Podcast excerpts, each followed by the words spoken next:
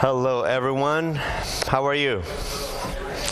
You don't know what to do with that, right? You thought I was going to say happy Sabbath. Uh, I hope you're doing great. I'm doing great because I love spring. Today is April Fools, fools, April Fools, April 1st, April 1st, uh, which means spring is in the air. Of course, we live in San Diego, which is like almost perpetual spring, but I love spring. I love spring forward. Anybody here love spring forward?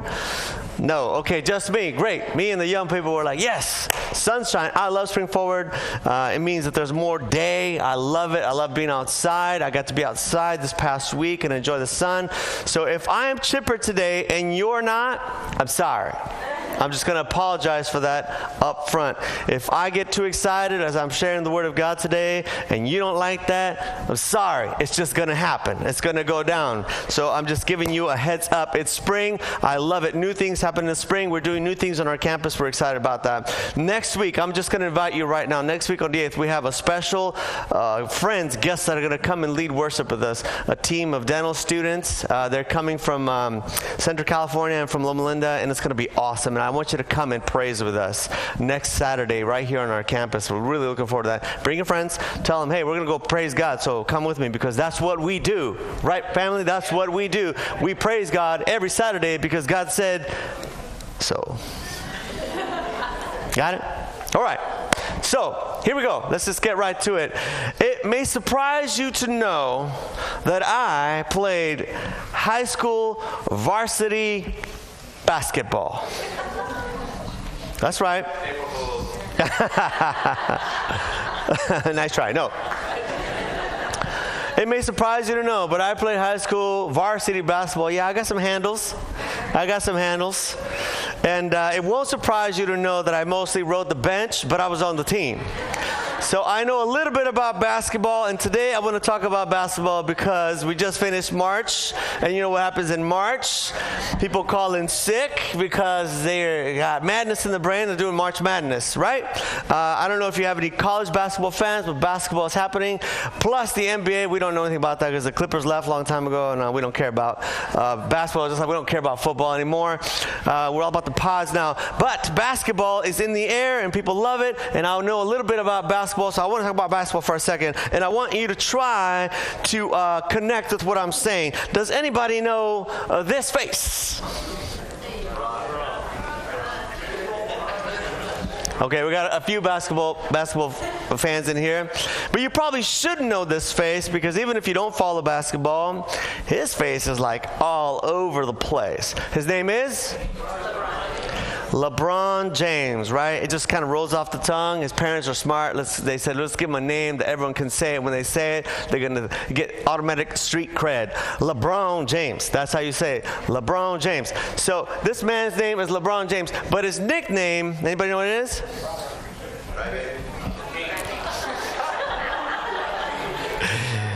His nickname is King James. King James currently, currently, he's the undisputed, currently, currently, undisputed world's best basketball player. I know some of y'all traditionalists, you're all MJ, MJ, Michael Jordan. He don't play no more, just in case you didn't know. LeBron James wears the crown. They call him King James. And last year, he won the NBA title and all the accolades that go along with it. That's King James. He's on every TV, Sprite commercials. He's all over the place. You're using his stuff and drinking his stuff, and you don't know him, but that's his face right there. It's weird. It's weird. He, he's not good looking.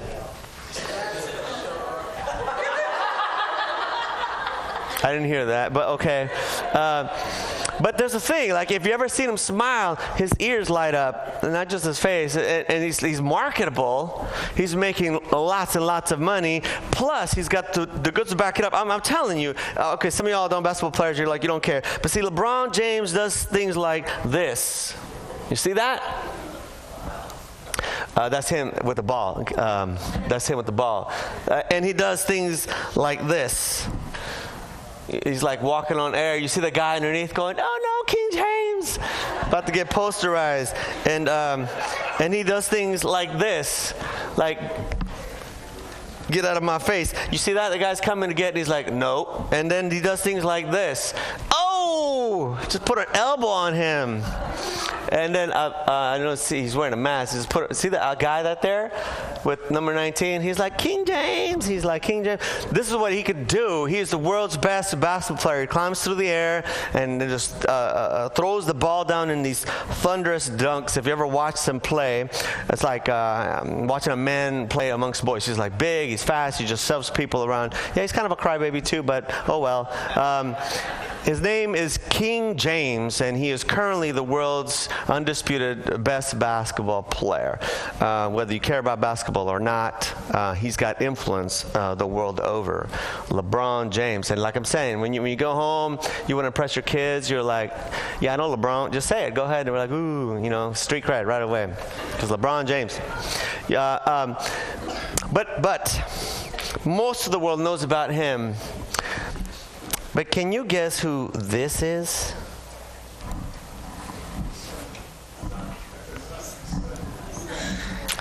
Yeah, that's his son. That's his son.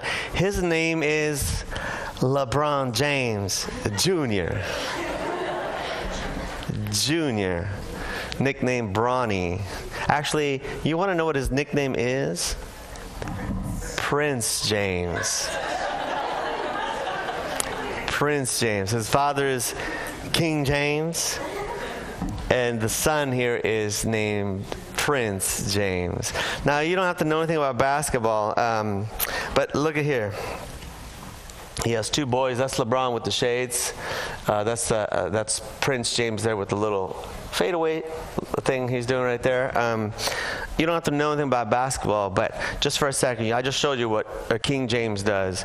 And then he named his son, or nicknamed his son, Prince James. Now, do you think that was a good idea? Can you imagine what it's like to be Prince James. On the one hand, your dad is a multimillionaire, travels the world over, and the world's basketball best player. He demoralizes and destroys grown men with the ball. Uh, but you're his son. Can you imagine? But but he named you Prince James. Well, the thing is that Prince James is a basketball player too.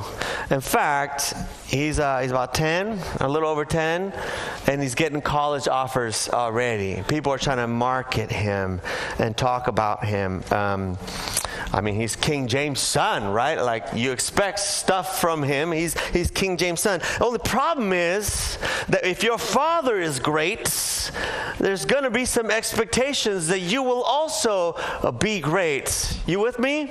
You with me? Can you imagine being King James' son? Can you imagine being Prince James? On the one hand, you're like, yeah, that'd be awesome. But think about it for a second. Could you carry that crown? I know that maybe your father wasn't a great basketball player, but have you ever felt the pressure to live up to your father's expectations? Have you ever felt the pressure to do as well as he did or she did? Have they ever told you, because I did it, you should be able to do it too and better? Hmm? Well, see, here's the thing.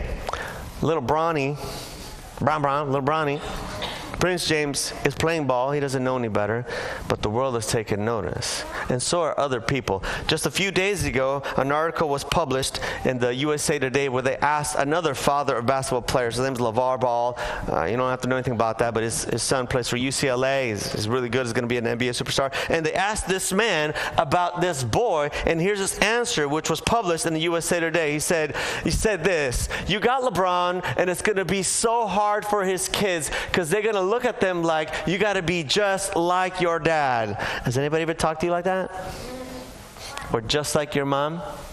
You got to be just like your dad. And after a while, that pressure starts sitting on you like, why do I got to be like him? Why can't I just be me?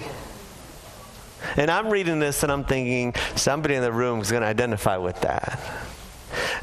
You may not be there yet. But I know that there's some of you in the room that, that you had that conversation where you, mom and dad sat you down. Maybe they're sitting you down right now and they said, This is what you've got to do. This is the path you've got to follow. You've got to be a nurse because I was a nurse.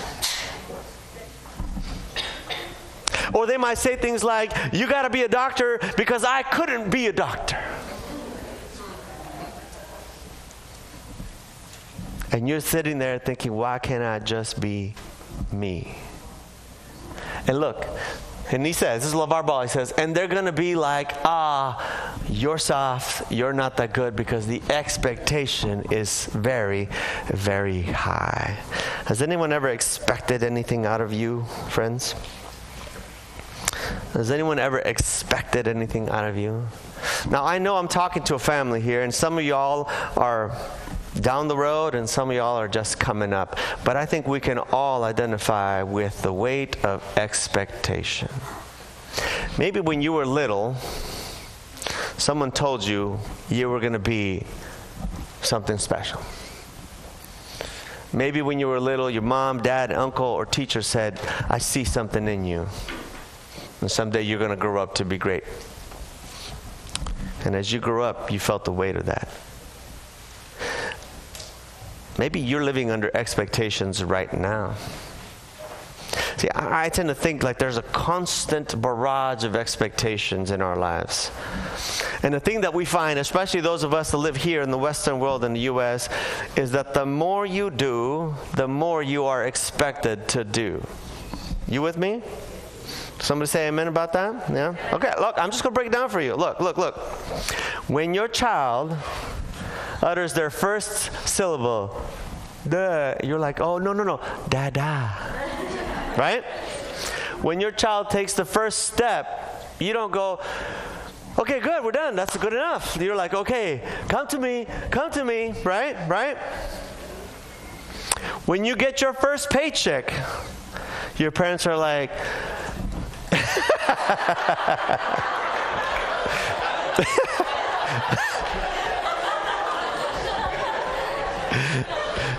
yeah, sketching on. See, the more you do, the more you are expected to do. Amen? Like, that's the thing. That's the thing about this life. It's just more begets more. The first time you did something, it brought a great response. But the next time you do the same thing, there is a diminishing return on the investment. You with me, guys? The first time you brought your girl flowers, it was like, oh. But the second time, you're like, eh. And in time, your wife is like, why you even bother? You know I don't like roses. Did I say that out loud?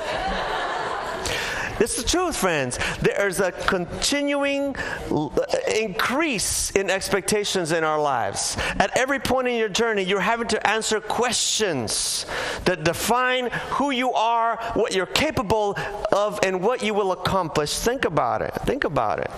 When you were very little, you asked a bunch of questions like, why? Why? Why? Are we there yet? Are we there yet? Are we there? And eventually, as you grew up, you got answers to that. You begin to ask other questions. When you were in your teenage years, you were like, Who am I? As I put my hair down over my face and pull up my pants, Who am I? And then you got a little older, you got more confidence, and you had to ask more significant questions. What am I going to do? What am I going to major in? The pressure what are you going to grow up to be? What are you going to study? What are you going to do? It's so much pressure. Somebody say amen. You're there. You know what I'm talking about. You're like, ah, what if I make a mistake? And your parents say, "When's that paycheck coming? I'm tired of I'm tired of paying for your stuff. When are you going to be your own?" Somebody say, "Amen." There you go. When are you going to be your own? What am I going to do? What am I going to do? And as you get older and you go down that path and you actually do something, the questions change, right? Come on, some of you are like, what have I done? There's this constant pressure to do more and to do it right. It builds in us. But can you imagine being LeBron James' son? As LeVar Ball says, as he gets older, it's going to be so hard. Those things weigh so heavily. Some of you all know what I'm talking about. That's what we're going to talk about today. The weight of expectations that are upon your life.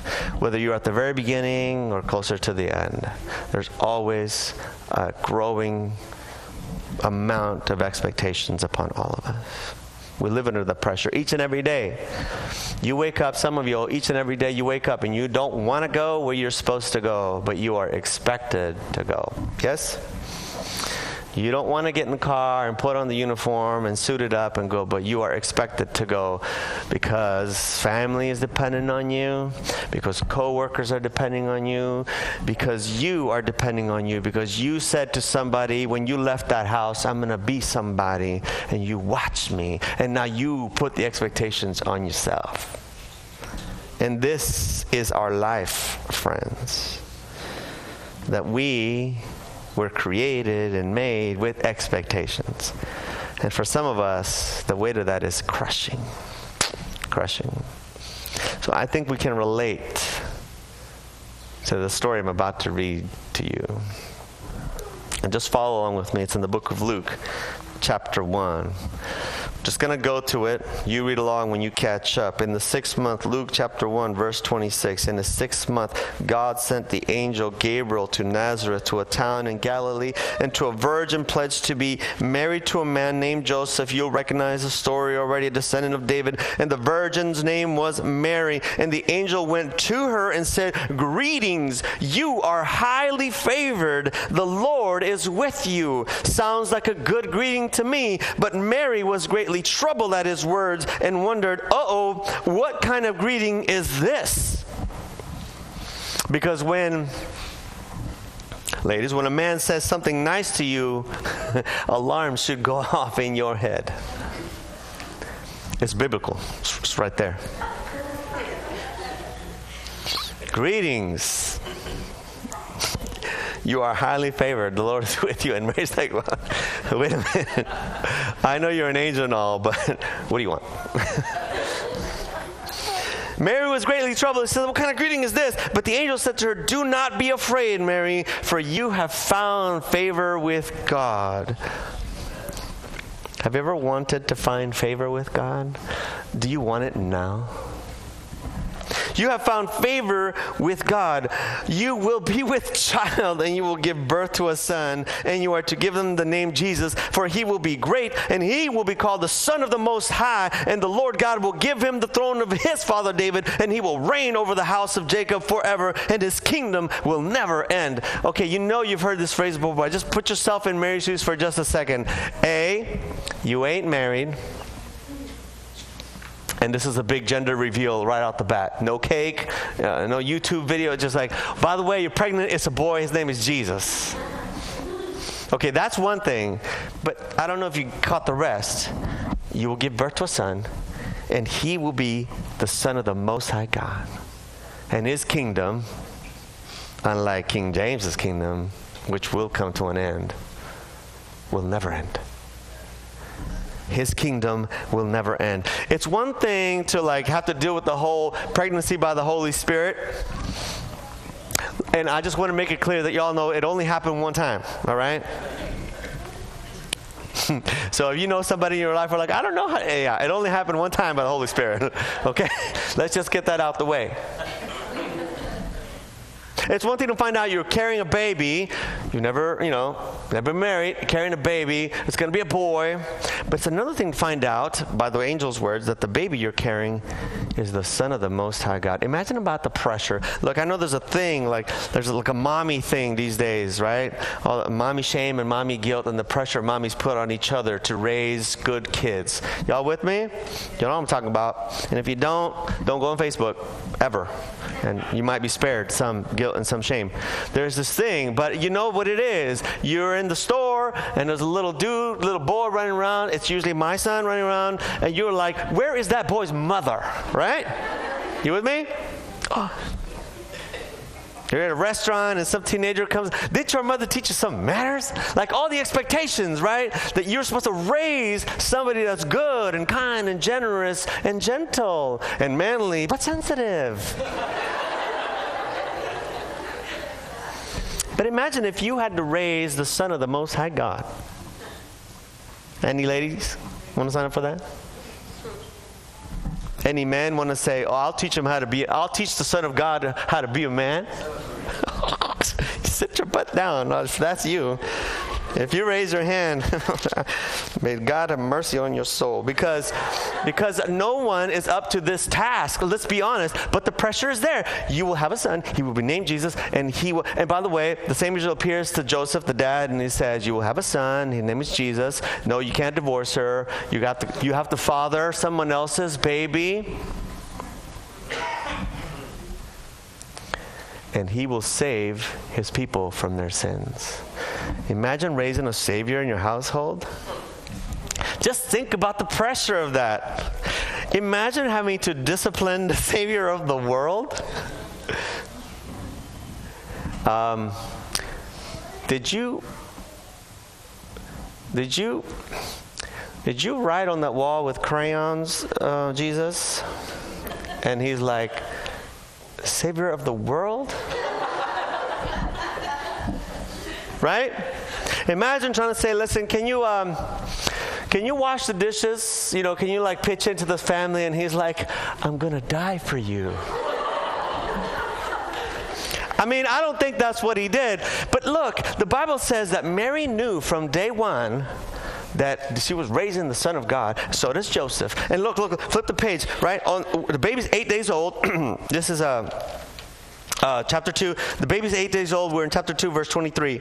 Uh, the baby's eight days old. Uh, they're good Jewish parents. They bring the baby to church to do that baby dedication. You, you used to do it early, eight days. You used to do eight days. And you come in, and, and, and they bring him to be consecrated to the Lord. And look what happens. Verse uh, Chapter 2, verse uh, 24. And, and they came to offer a sacrifice, keeping with what God had said. So they're trying to be good parents. And now there, verse 25, there was a man in Jerusalem called Simeon, who was a righteous man and devout man. And he was waiting for the consolation of Israel. That's that's a word we place for the salvation of Israel. And the Holy Spirit was upon him. There was a man full of the Holy Spirit, and this man had been revealed to him by the Holy Spirit that he would not die before he had seen the Lord's Christ. And moved by the Spirit, he goes into the church courts. And when the parents, Mary and Joseph, brought in the child Jesus to do with him what every other parent does, this man shows up. Simeon took him in his arms, a man you never met, grabs your baby, took him in his arms, and he says, Sovereign God, as you have promised, you may now dismiss I can now die in peace. That's where the phrase comes from. I can now die in peace, for my eyes have seen your salvation. And he's holding the baby.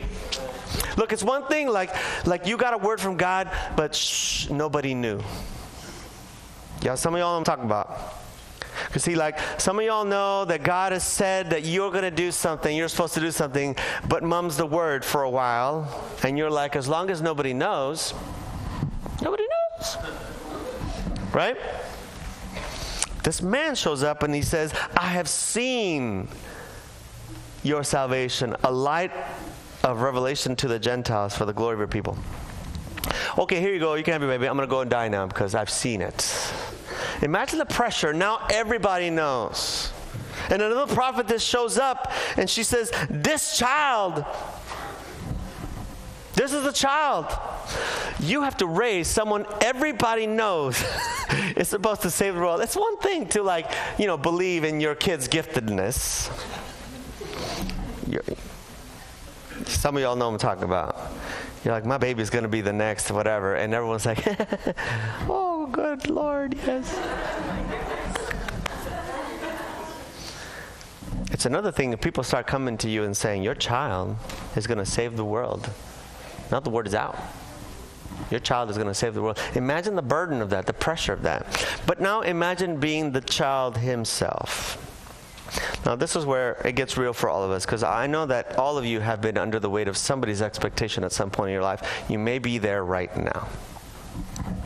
You might have a boss that's wanting more out of you. You might have a wife who thinks you can be a better man. You might have a father who says, You need to get your stuff together. You might have a girlfriend or a boyfriend who's waiting for you to, you know, do the right thing. You might have a church that's been telling you to do stuff for them and saying they believe in you. Everyone is living under the weight of some expectation. Some of us have our own expectations. We made a choice. We said, I'm going to do this thing, even when everyone else told you you shouldn't. I'm going to go into this field. Everyone else said, don't do it. But now you said, no, I will, and I will accomplish. And now you're living under the weight of your own expectation. You made a vow, you made a promise, and now, and so you can understand. And this child was told, since he was this big, you are the savior of the world.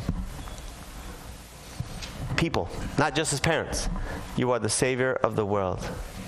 You will save the people from the sin. Can you imagine the pressure of that? Would you be able to carry that? Would you be able to be the Prince James? Would you be able to carry that? See, I'm fortunate in some ways. I told you my parents died when I was 10. So I, I raised by wonderful people, my aunts and uncles, but they did not have the same expectations for me as they did for their own children. It's the truth. I was free from some of that weight. Uh, my wife and I, we, it's not a joke, but we talk about it. You know, uh, when we got married, she didn't have like a mother-in-law to face up to and have to live under the weight of her expectations. Some of y'all, you know I'm talking about.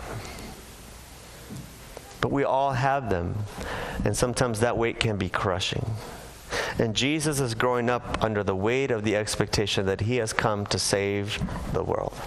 And the Bible tells us right there in chapter 2 Moving down, verse 41, that is, that is his, every year his parents went to Jerusalem for the Passover. And this particular year, when Jesus was 12 years old, 12 years old, they went to the temple to celebrate the feast. And after the feast was over, while his parents were returning home, the boy Jesus stayed behind in Jerusalem, but they were unaware of it.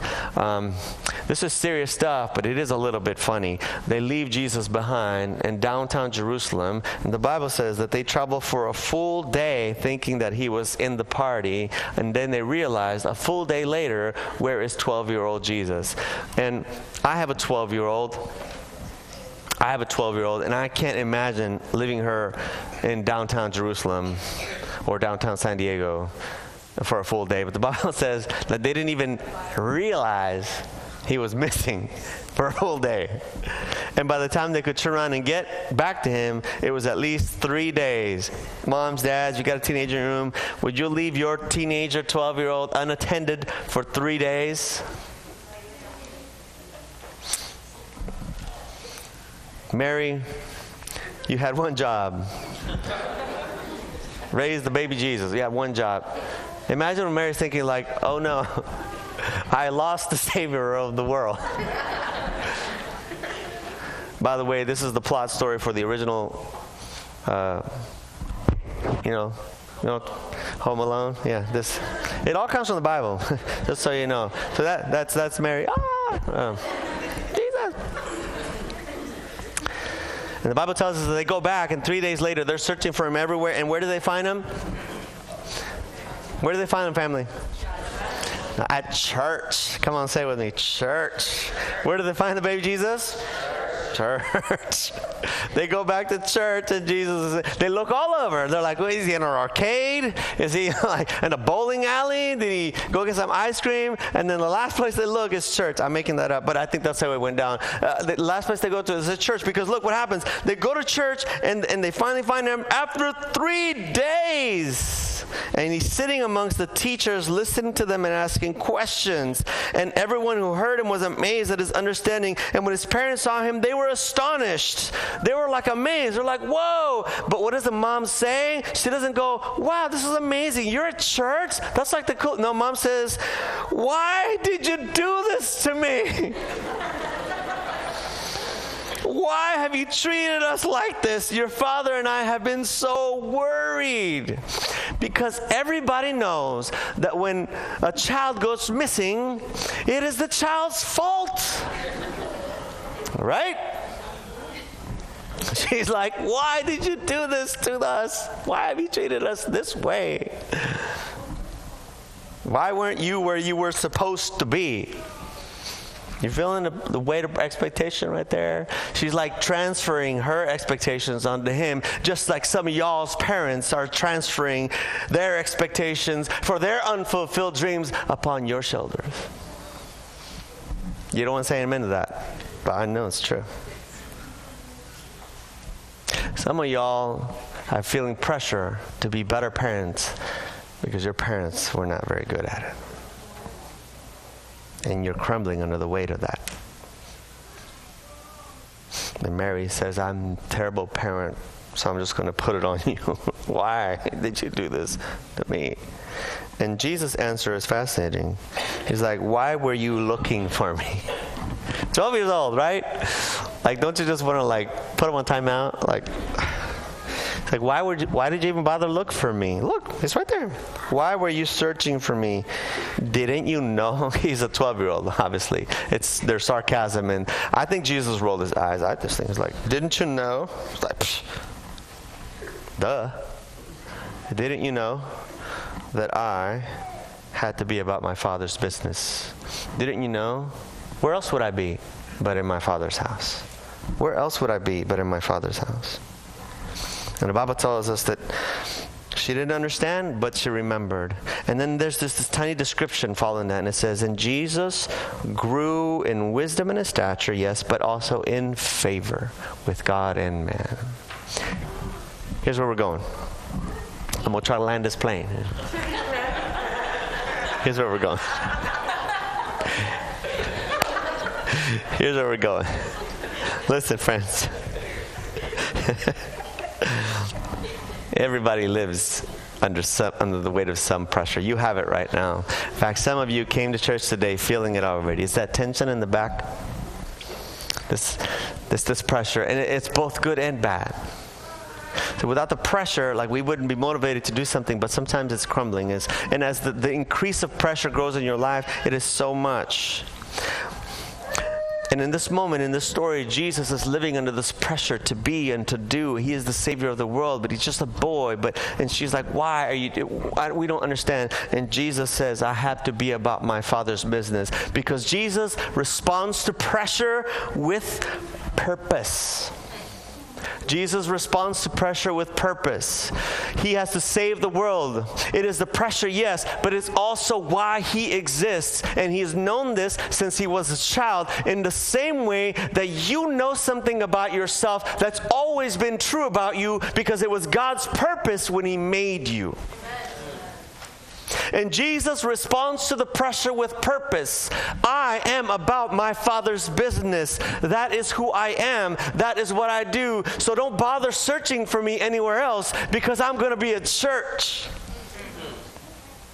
because I'm about to do my father's business. He responds to pressure with purpose, and it becomes his passion. Do you see? Do you hear in his words? I'm about my father's business. I have claimed that phrase for my life. At times when I needed to figure out who I was, and God spoke that to me. And I realized in my college years, while I was trying to do something else, trying to resolve the issue of what I'm going to do and who am I going to be, that God said, You already know.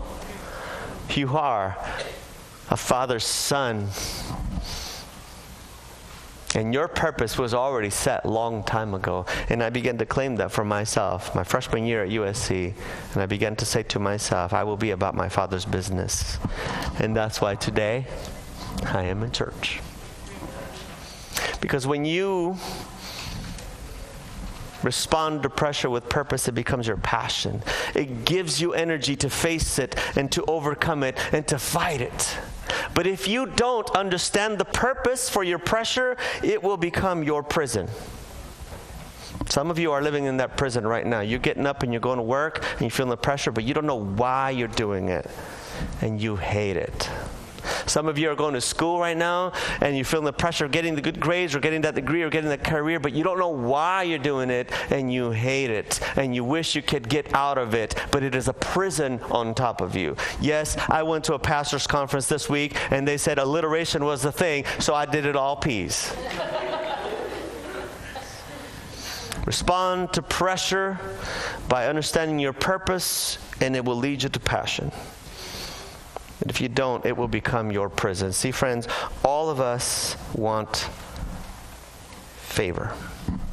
And what favor is, is approval, support, the liking for someone or something. We all want favor. We all want to get up in the morning and go to work and find favor. We want to be approved. We want to be supported. We all want to find favor in our marriages, in our lives, in our schools, in our relationships. We want to be at a place where we're meant to be. We want to say, This is who I am. It matters. It makes a difference. We want to be passionate. We want to say, Yes, I'm going to go out to church today and I'm going to preach my heart out, and stuff is going to go down because God made me for this, and I'm going to be happy to do it, and it will fill my soul. That's what I want.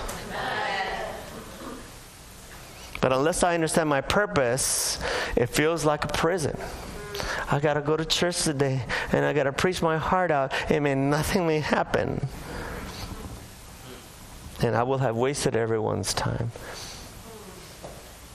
But you see, friends, I was made for this.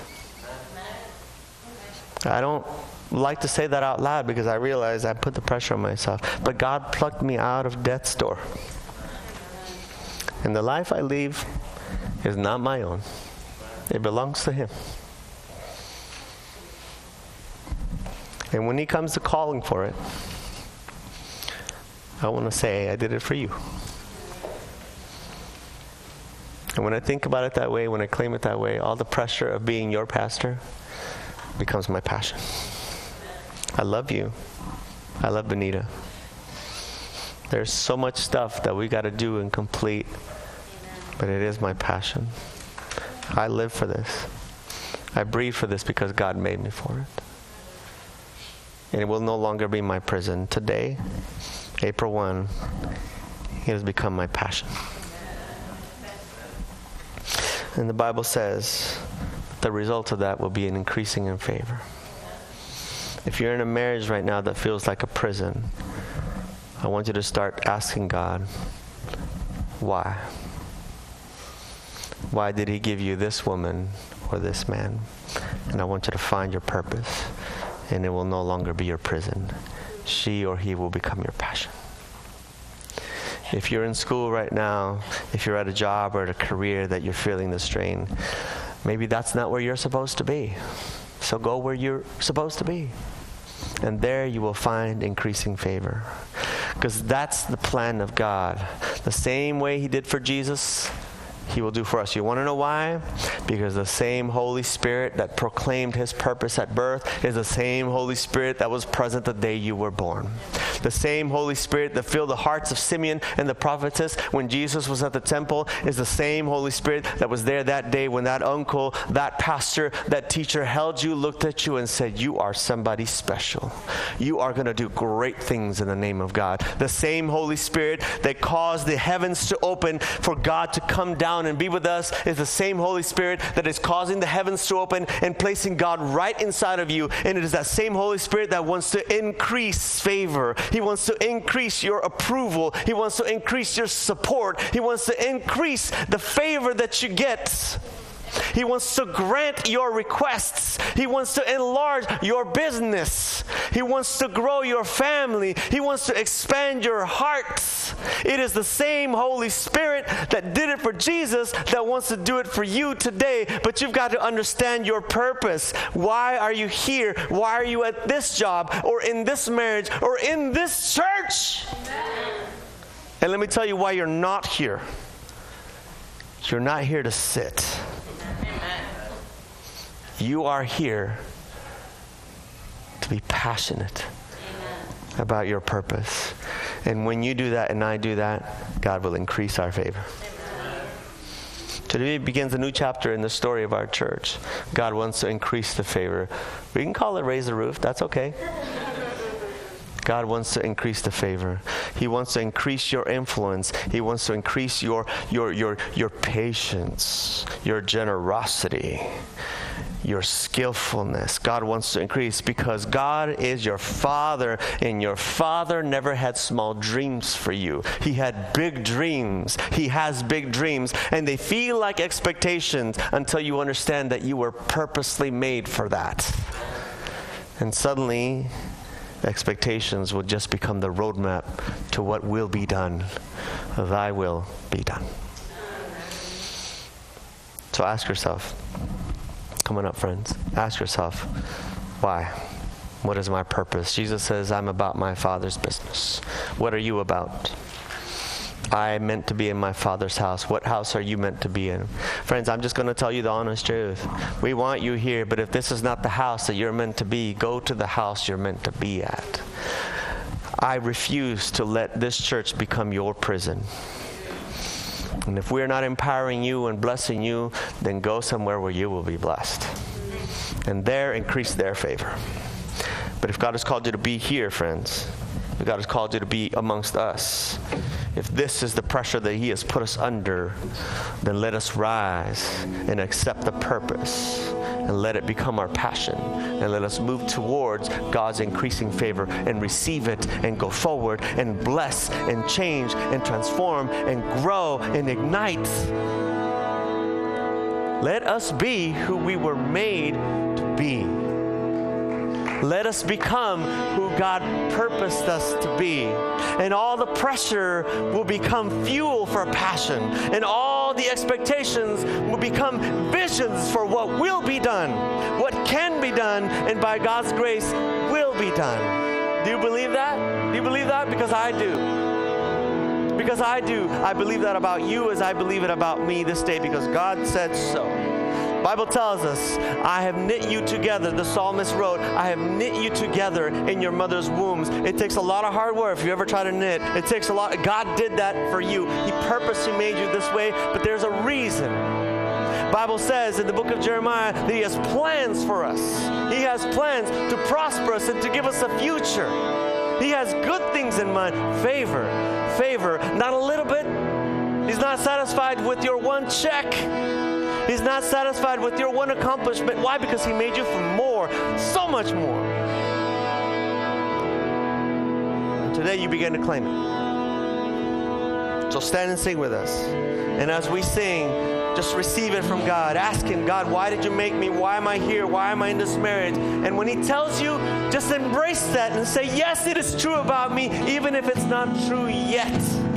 Even if the reality has not become yet, embrace it today and you will begin a journey of transformation that will make your life full of passion. That's my prayer for you.